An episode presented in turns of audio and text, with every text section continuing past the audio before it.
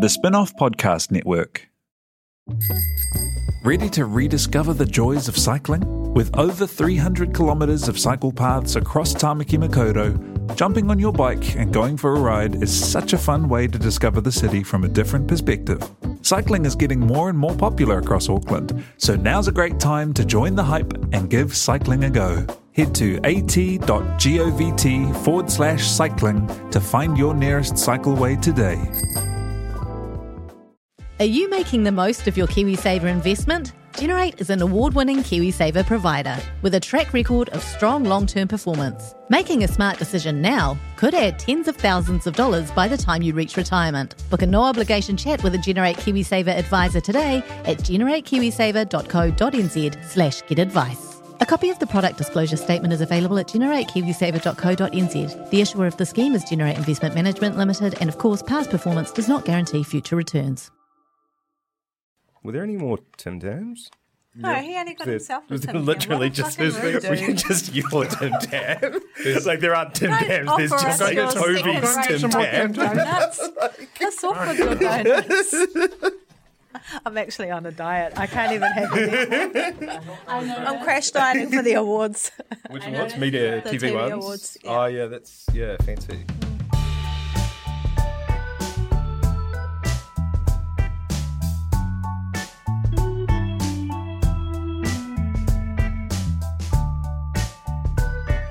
Thank you very much to Flick for making this and all of our politics podcasts possible, as well as the entire empire of politics content on the Spin-Off.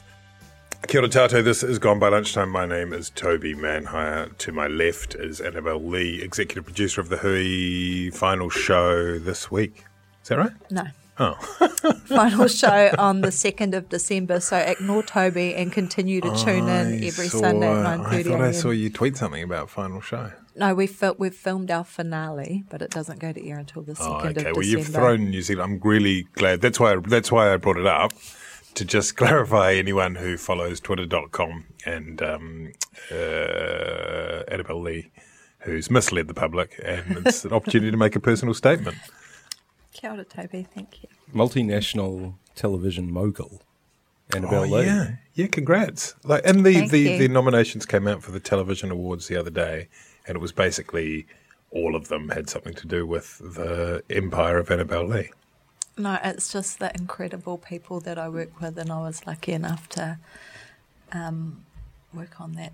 You should hear what she says when the mics aren't. And you've sold. It's You've sold the Casketeers to Netflix to film in Australia. Yeah. You're an exporter. Yeah. You're the new Peter Jackson. I know. Gonna like buy up all of Onehunga. I'm gonna make Auckland Airport the most revolting place to land in the country. That's my goal.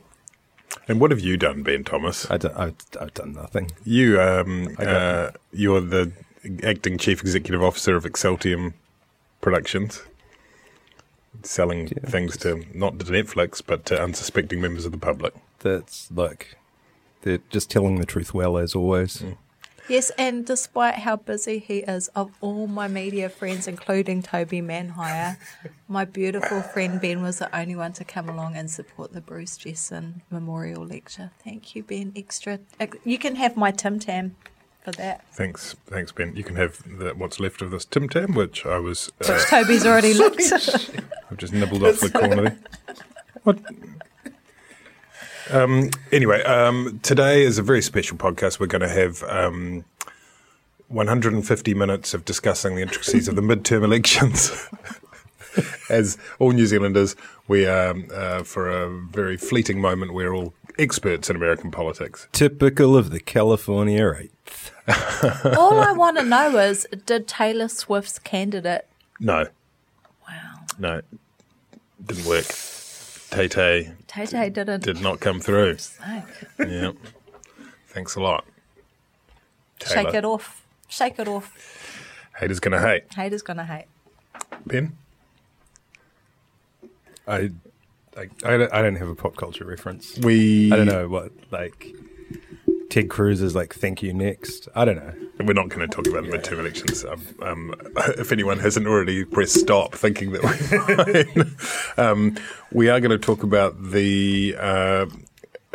the what I call the landscape of New Zealand politics, specifically the scorched earth of left by Jami-Lee Ross. We'll start with that, and we'll talk about a bunch of other things we've come to. But last time we spoke, Annabelle Lee was not able to be here. We had an emergency podcast, and I can't remember what day it was. It was quite early on, I think. It was before it all turned sour. Was it Tuesday or Wednesday? Did it begin sour? I mean, it began insanely, I think. But I think everyone who was an observer of politics, apart from those in the National Party, were probably having a pretty good time when the cross country midnight dash from Auckland happened. Mm. The 19-hour stand-up inside Parliament. Oh my God, was that not the best presser ever, though? I feel like I can never watch another live press conference again because you've run out of time. You'll die before the end, if they're all that long. It's like you know how with Game of Thrones, it's like the penultimate episode is always better than the finale. That's what it was like, and forevermore, that's how it will be. Nothing will ever measure up to that press conference. It was so good. But then it turned out that it wasn't just a political kind of car crash, multi-vehicle pile-up, and that actually there were real people involved, and that the reason that Jami-Lee Ross had fallen out with the National Party, despite front-footing this in his first presser and saying, they accused me of sexually harassing women.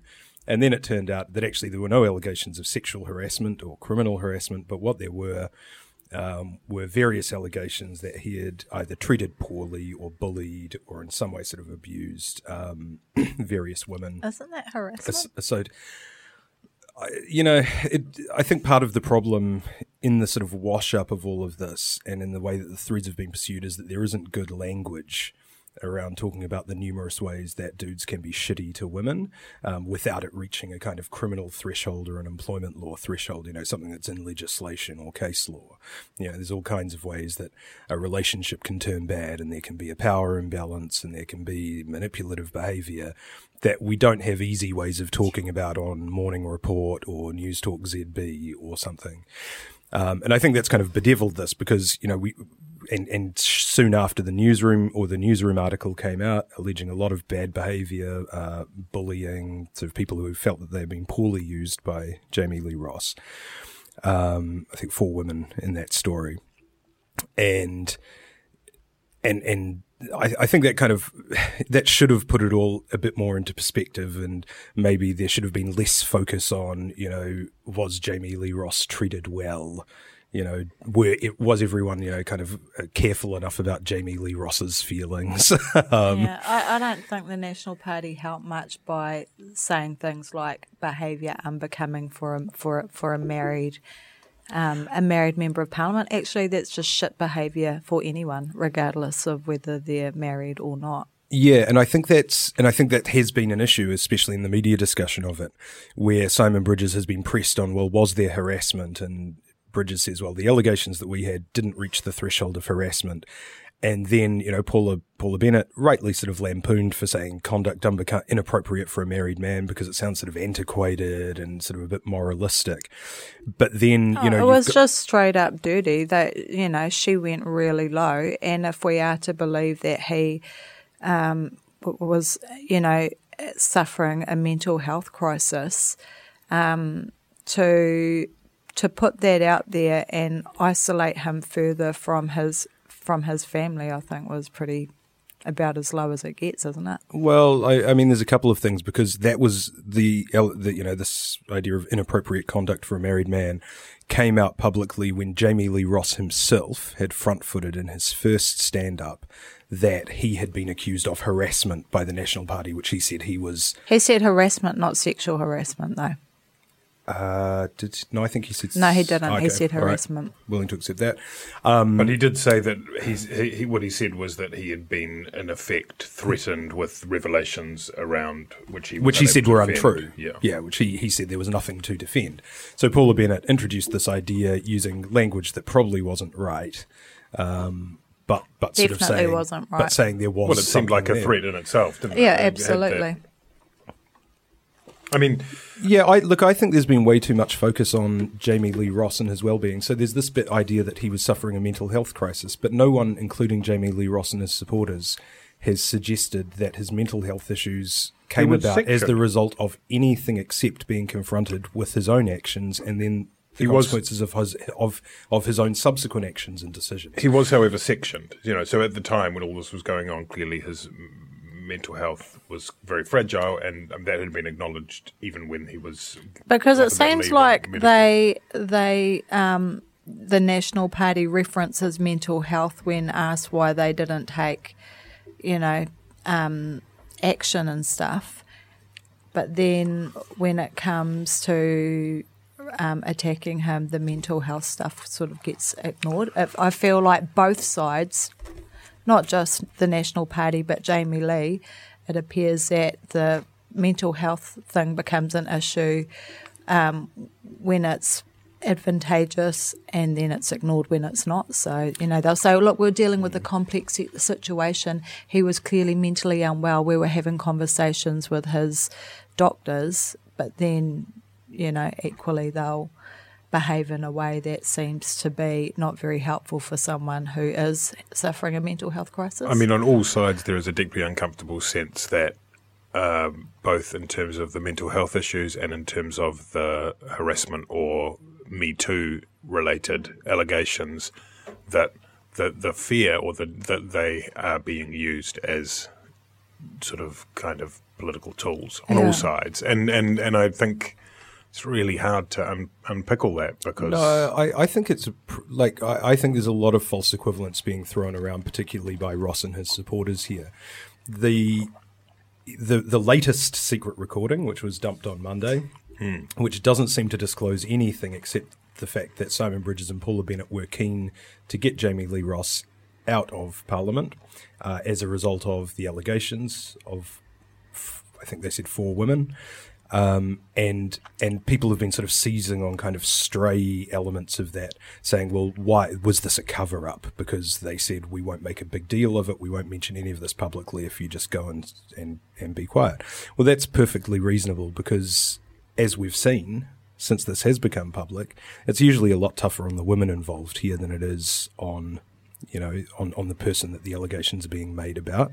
We've had, utterly contextless texts from a finished relationship leaked to Radio New Zealand, and suddenly, the woman who sent that is on trial rather than anyone asking about Jami-Lee Ross's behaviour that led up to that text. Jami-Lee Ross has tried to name these women in numerous interviews that have been either bleeped or edited out.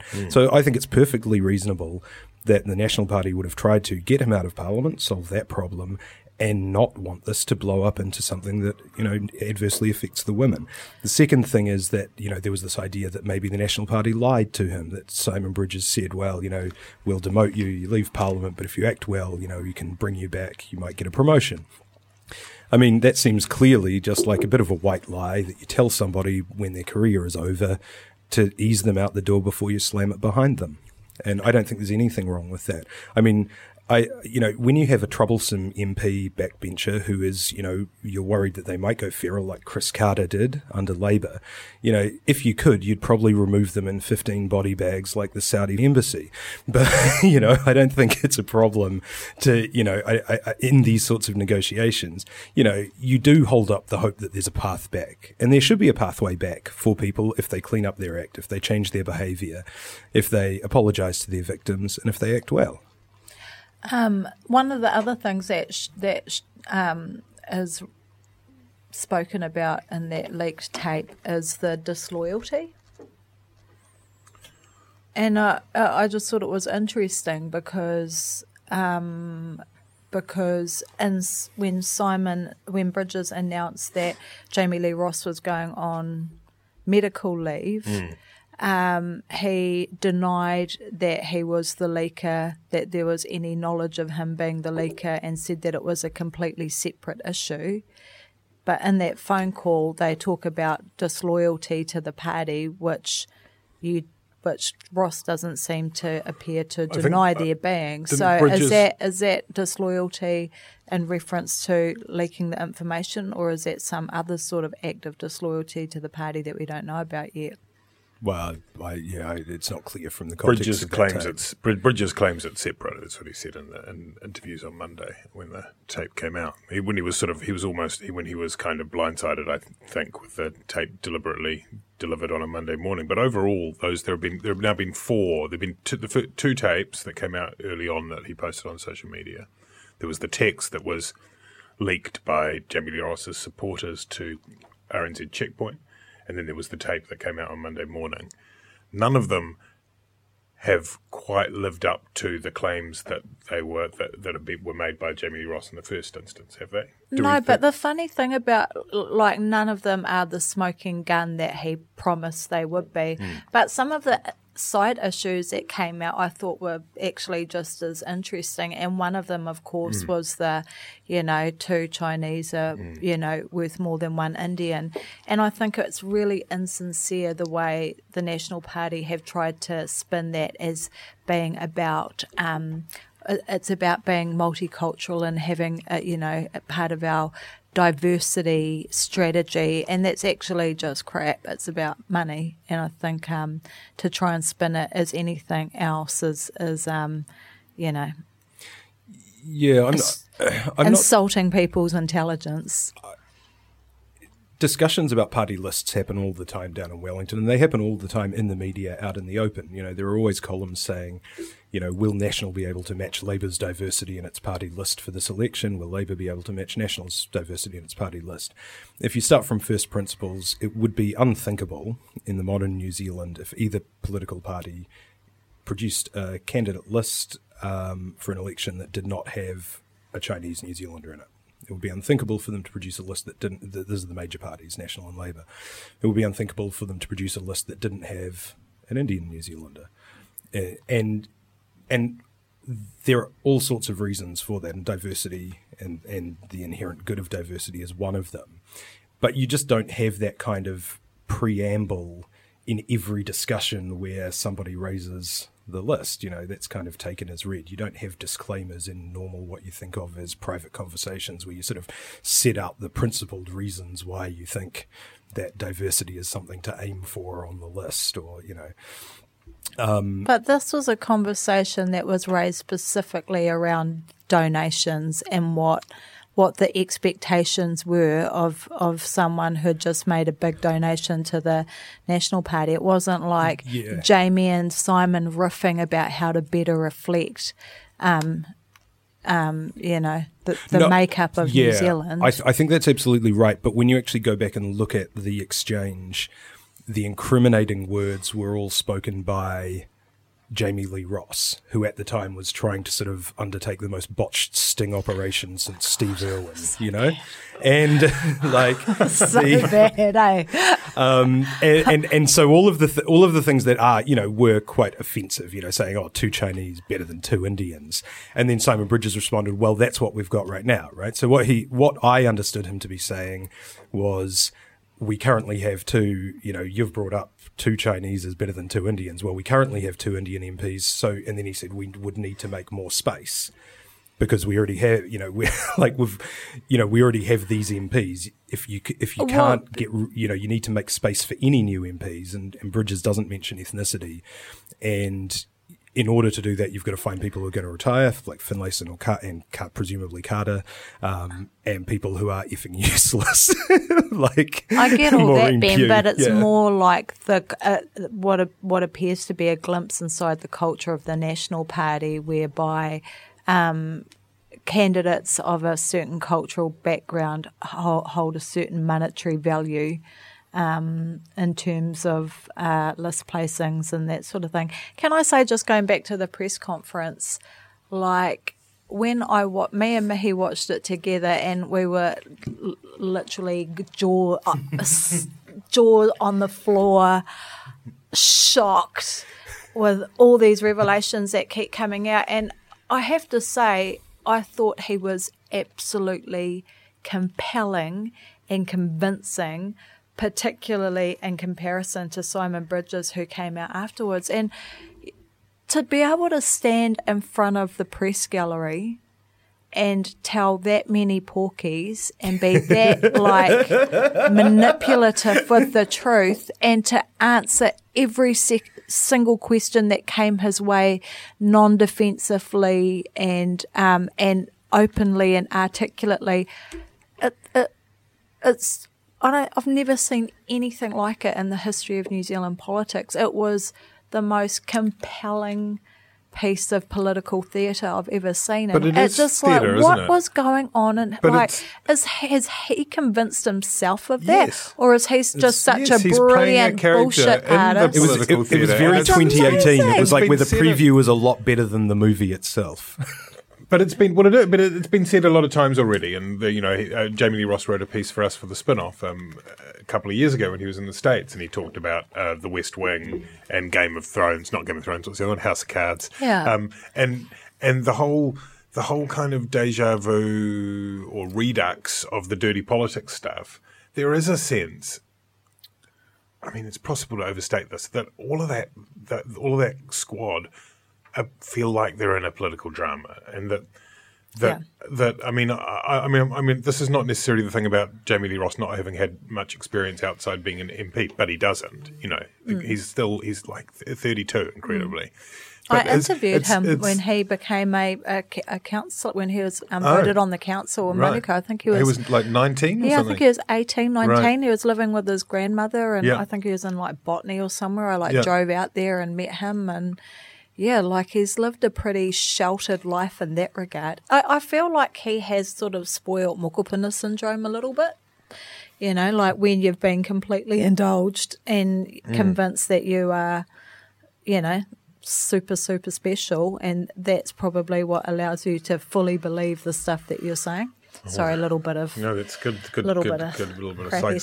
Sorry about that. Sort it out. I apologise. I guess before we move on from this, just quickly. I mean, the question is, what is the impact? Because it was interesting. We're talking now on Thursday morning. On Monday morning, the story came up with the tape, and that was fed to News Hub, and it was thrown at. Sort of just derailed all of Simon Bridges' Monday morning interviews, his regular round. Yeah. But then it was gone. It was the story hasn't really, and there are all these there's a bit of a piñata effect originally from that original press conference, and then the recordings, and we had the issues about ethnic minority representation with the National Party, we had the issues around political donations, we also had the harassment, we had the mental health. But part of me still feels as though, in a way, this story, because it's not tethered to any visible faction within the caucus, there's no sense that there is any kind of fermenting uprising as it stands within the caucus, that it's sort of a flash flood. Like, it sort of felt originally like this was kind of unsustainable. But is it possible, I'm interested to hear from you both, that Simon Bridges can ride it out?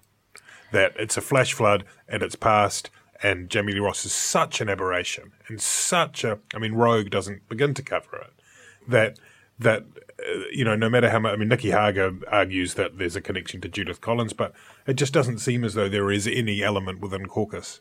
And so maybe it doesn't.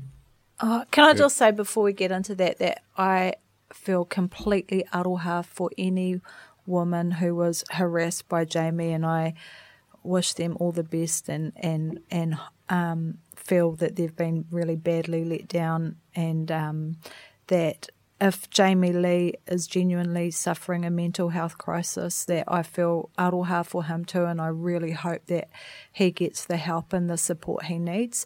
However, if mental health has been manipulated in this situation or inauthentically cited as a reason for this behaviour, that would be the most loathsome thing to have ever happened in New Zealand politics. So I really hope that what's been said about his mental health is genuine, and I wish him a speedy recovery.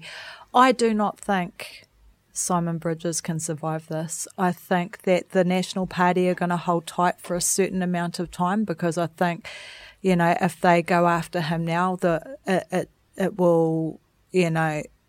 means that they will lose the next election, no doubt. they will look unstable and all of that sort of stuff. So I think that they're trying their best to give a veneer of solidarity and kotahitanga and all of that stuff. And I think initially that was probably very authentic, but I have not a single doubt in my mind that the knives will are being sharpened as we speak, and that it is only a matter of time until he goes down. And who knows how many tapes that,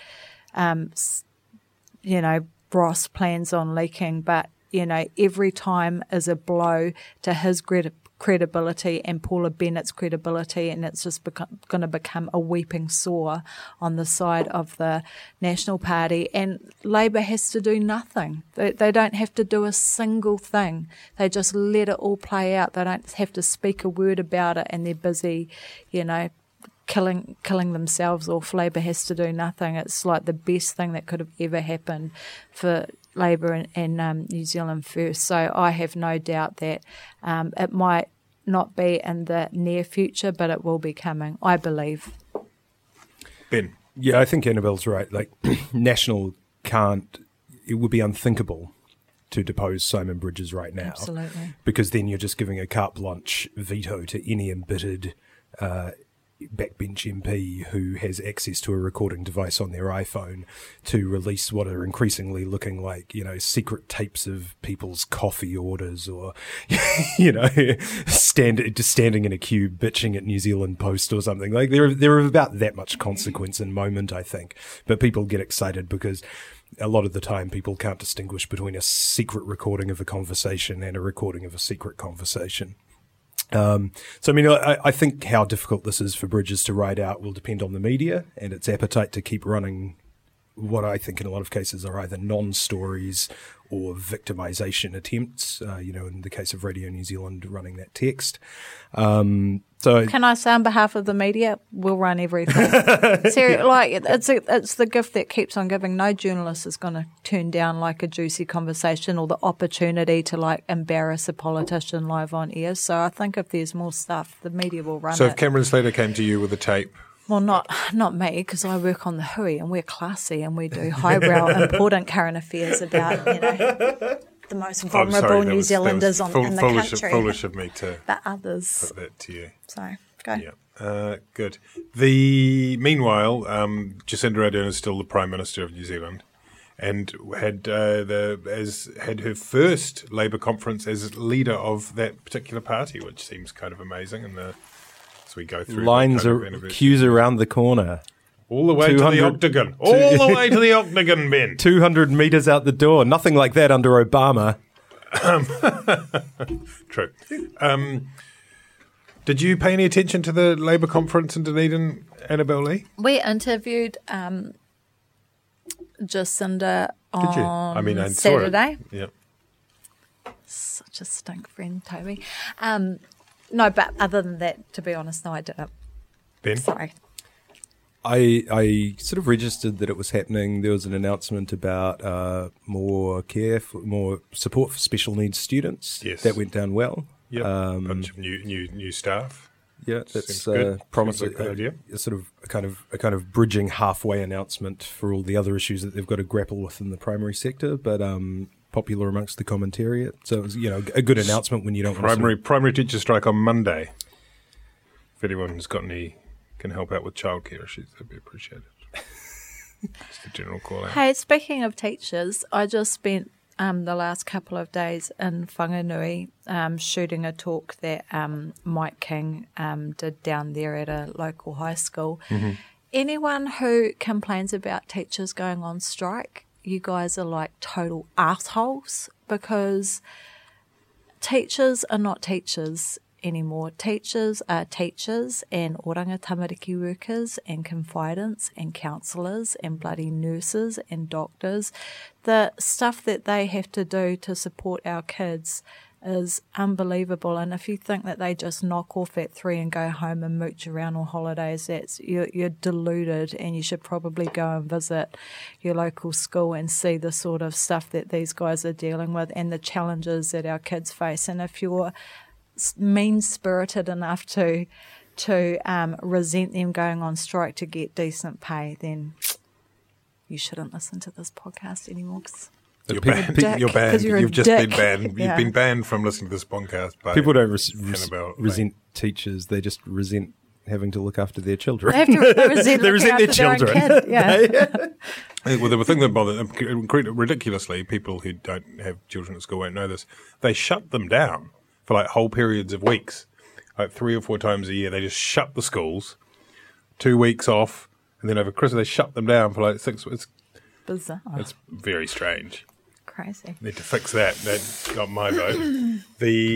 Otherwise, though, it was kind of a happy conference for Jacinda Ardern. Everyone seemed very happy. Everyone. She did a speech which was quite high concept, just read out a whole lot of letters. Happy. Everyone was happy. It was fine. But they're not altogether plain sailing. Well, there's been a poll since we last met. A poll.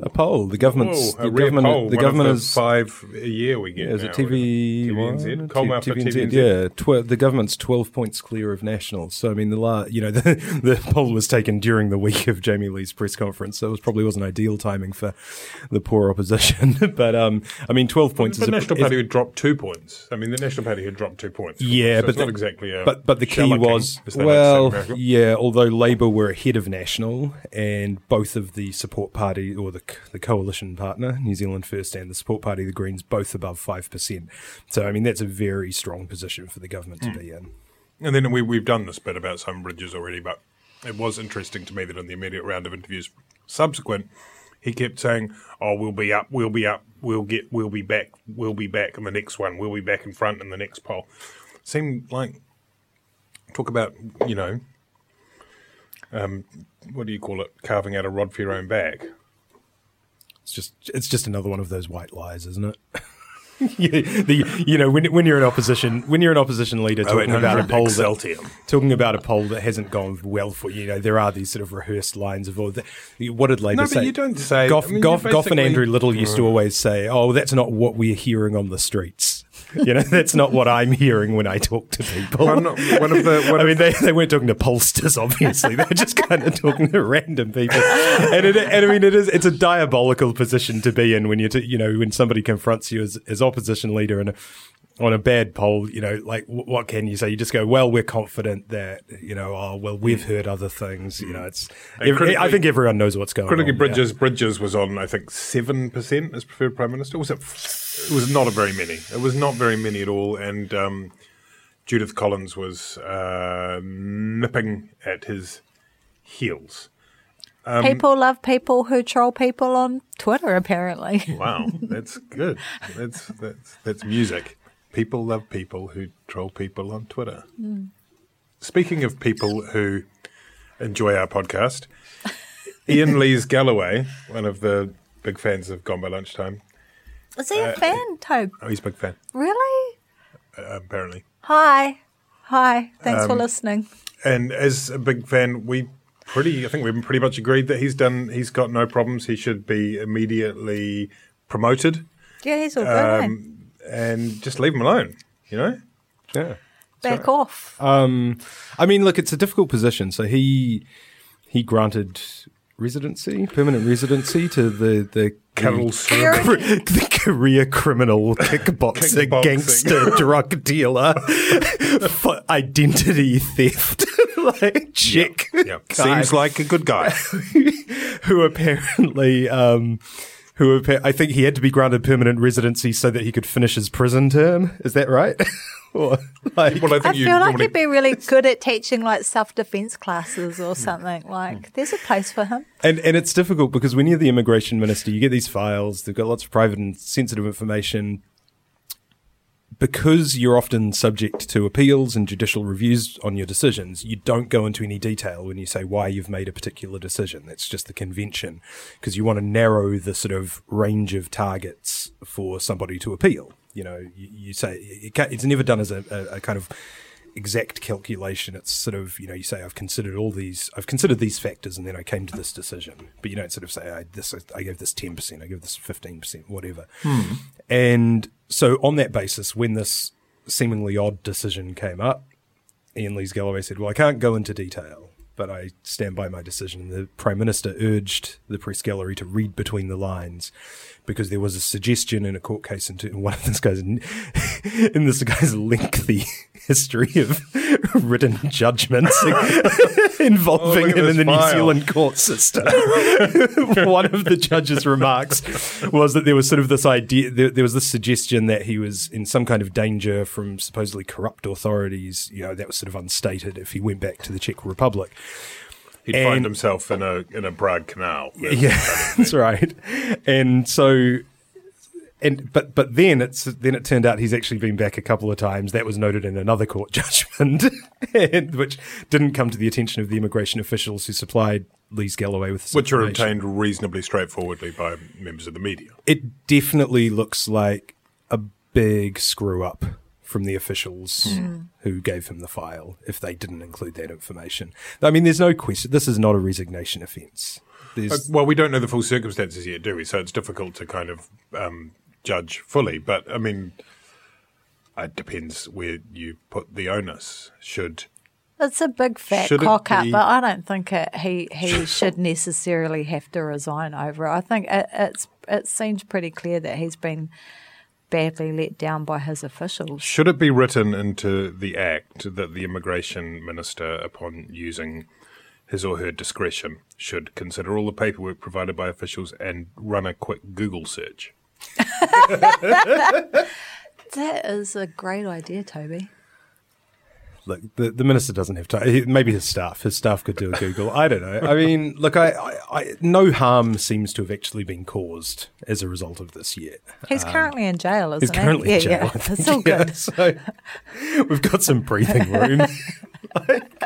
Yeah. But it's a mess up. But, I can't see this call for, you know, in the old days, of course, there used to be this very high threshold or this very low threshold for ministerial resignations. You took responsibility in a kind of very broad sense for everything that happened in your portfolio. If there's a departmental mess up like this, you'd tender your resignation. That hasn't really been the case in New Zealand for about 25 years, I would say. You see used to be a core principle of Westminster government's ministerial responsibility. Yeah, I mean, right now, of course, these days, the biggest sin you can commit as a minister is making the Prime Minister look like an ass.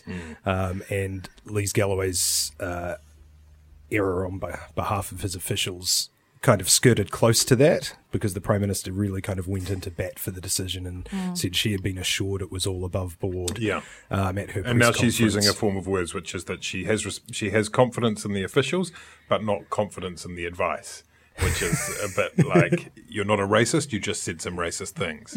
I'm not alleging that the Ministry of officials are in any way racist. But look, totally clear on that point. Galloway's performing reasonably well and hard, you know, quite key portfolios for Labour, you know, the employment, workplace relations, health and safety.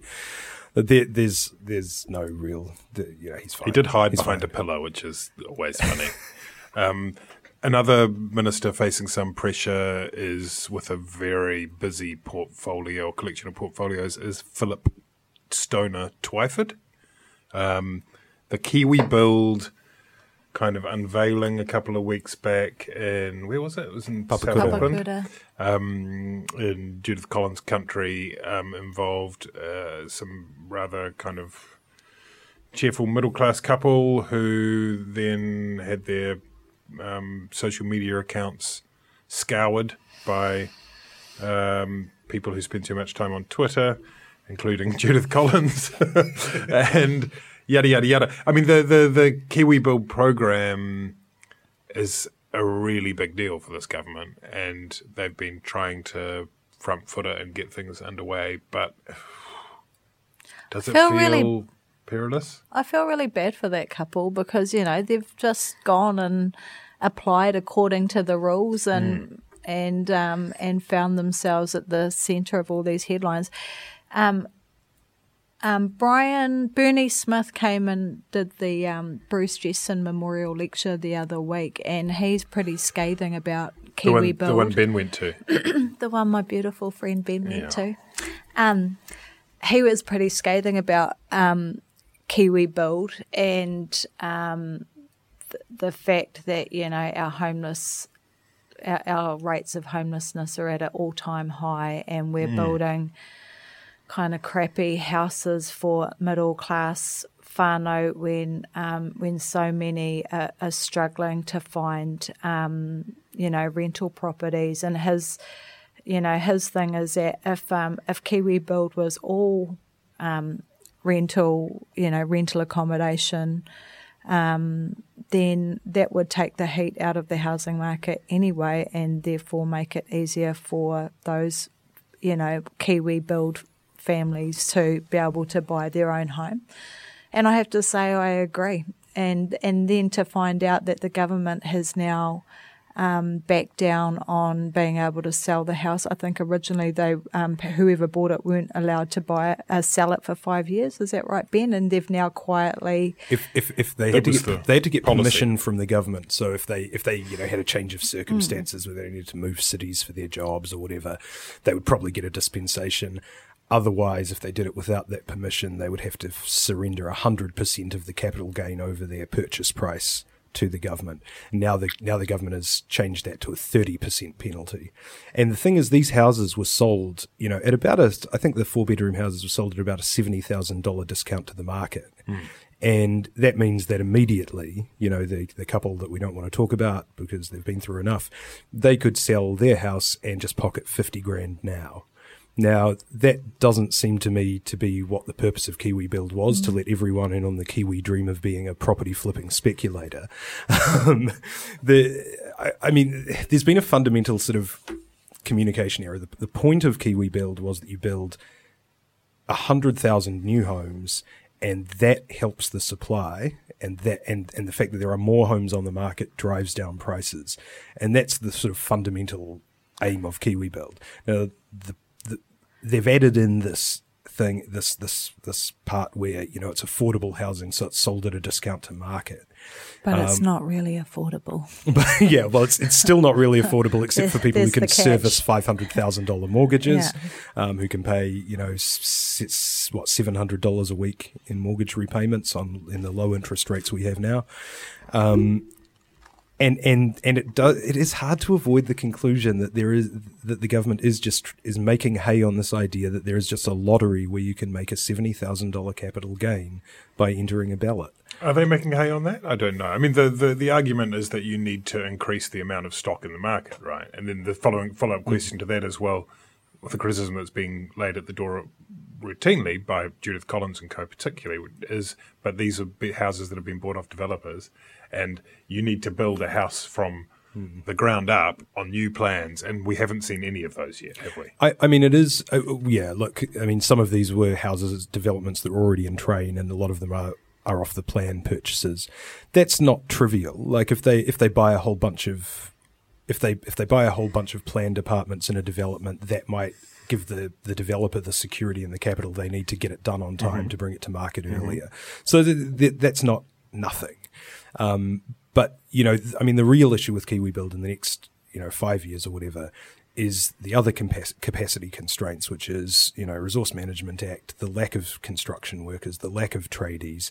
If somehow Phil Twyford can find a whole bunch of tradies who aren't booked up for the next year, which no one else in New Zealand can, to put in taps and, plugs and things into KiwiBuild homes, then, he has to a large extent, facilitated solving the housing crisis. And so the thing too, so Ben, that it's gone from 5 years down to 3, right? Being able to flip the house. That was News Hub story last night. Yeah. So I think, Labour has to be careful about there not being a growing perception that they chicken out on stuff. And, capital gains tax, there was the captain's call, we were going to have capital gains tax, then they climbed down on that one, all the way back in 1999 there was the big, we're going to close the gaps, then they decided that they didn't like race-based funding after all. So I think they need to be careful that this perception doesn't develop among their supporters that they will back down on those important policies when pressure comes to bear. And there's already a perception, certainly amongst Māori, that the only type of accommodation Labour likes building for poor people are jails. a la Ngā Whā prison last time. So, yeah, I think they need to tread carefully when it comes to KiwiBuild, that it's not seen as not delivering to the people who need it the most. It's such a big portfolio that Twyford has. He also has transport. But in terms of the KiwiBuild program, the way I keep Phil Twyford with KiwiBuild, Shane Jones with the Regional Growth Fund. Big amounts of money, huge amounts of public money. So much, every project, so many different parts of it, so much. We talk about ministerial responsibility, and it still exists in some sense. You know, things can happen that are outside necessarily the immediate span of view of the minister. I just feel like those are, and they're both very confident. Very confident ministers. Good self-image. Not constantly doubting their own ability, I wouldn't say. And I feel like those two bulldozers, one of them is going to come a cropper, is my crazy prediction at some point in the next couple of years. I don't know what it is. Interesting. But let's talk about another couple of, before we go, briefly just touch on a couple of people who make Twyford and Shane Jones seem like mild-mannered, modest exercises in humility, and that is, of course, Jerry Brownlee and Trevor Mallard. A little story that David Seymour drove through, but they went to Tokyo for 48 hours to go and watch the rugby and do sports diplomacy or some, bullshit like that.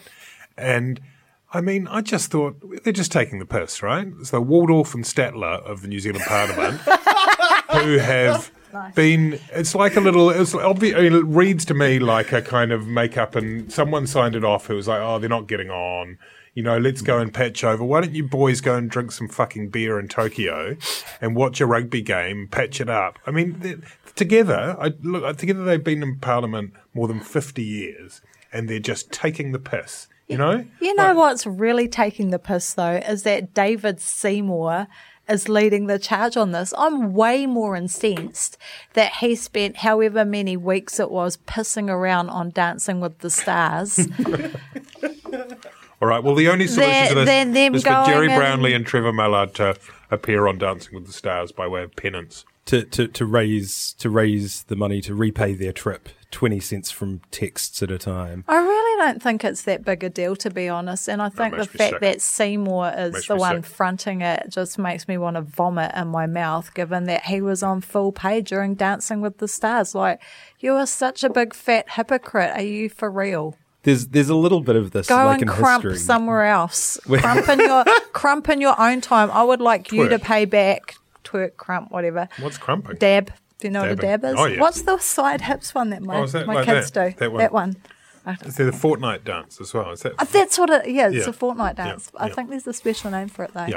Anywho, the other thing, too, is just in terms of Jerry travel. Brownlee. Can we get rid of that, like, free travel for the old coots of Parliament that have retired? We can do that. And they still get to, like... fly around the world for cheap and get a certain amount of domestic flights. Like, really? Get lost. No. Enough. Two things, because I believe in a representative democracy, which has a parliament with, you know, younger people in it and not just sort of the accumulated dead wood, like a sort of dead burnt-out Cody forest or something, you know, a petrified forest of MPs. Cody dieback of Parliament, yeah. And so I think for that reason... Spray the soles of your shoes before you approach these buckets.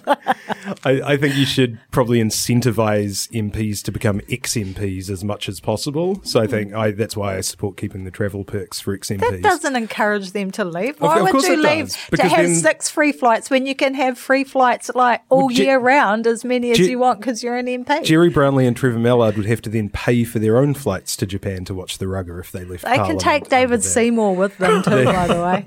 But the other thing is when the New Zealand cabinet and the Australian cabinet in the past, they used to have these joint cabinet meetings where the sort of top dogs from New Zealand would fly over to Australia and have a meeting to discuss kind of issues in common and a real sort of meeting of the minds and, you know, the power elite.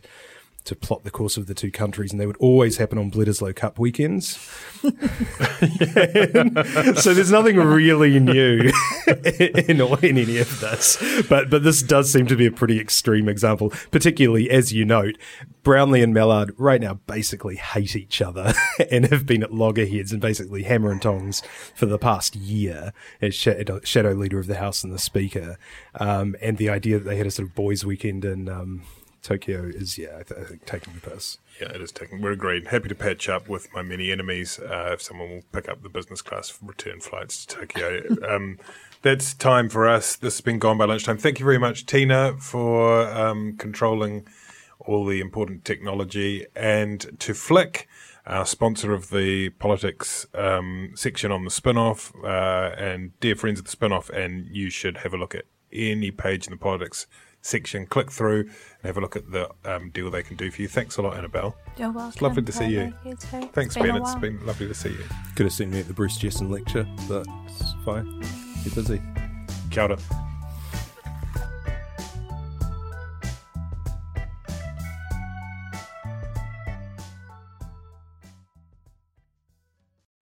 Kia ora e te iwi, Te Aihe Butler here, podcast manager at The Spinoff. If you enjoy listening to our podcasts, consider supporting our mahi by signing up to become a Spinoff member at thespinoff.co.nz/donate. The Spinoff Podcast Network.